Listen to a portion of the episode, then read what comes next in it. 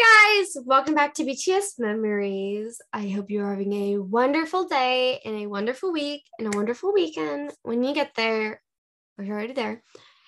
I want to apologize about my previous episode and update on where this podcast is going. So I want to start with um the uh BTS hiatus and what's next for the BTS members. So, we're just going to say that I made a very, very big mistake in saying that it was a hiatus and it's not at all 100% no.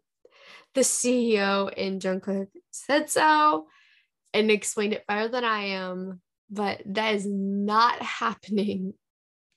Do not come for me just understand that there was a lot of misunderstanding within the subtitles of the Festa dinner. And so that is why there has been so much confusion with that.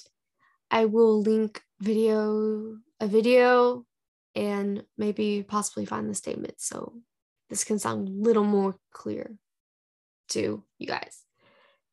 All right, moving on to what this podcast is going to turn into. I am likely going to talk about the members' solo careers and sort of break down their past music that they released, like J Hope's music. I think uh, Jimin has released a song or two. Definitely a lot of Suga's and maybe RMs. I haven't decided on what, but I'm gonna get into all of that starting in a few weeks. I will get that up for you guys. I'm super duper excited for it. I think we're all very excited for the what the members have been working on for years upon years. And I'm very excited for it.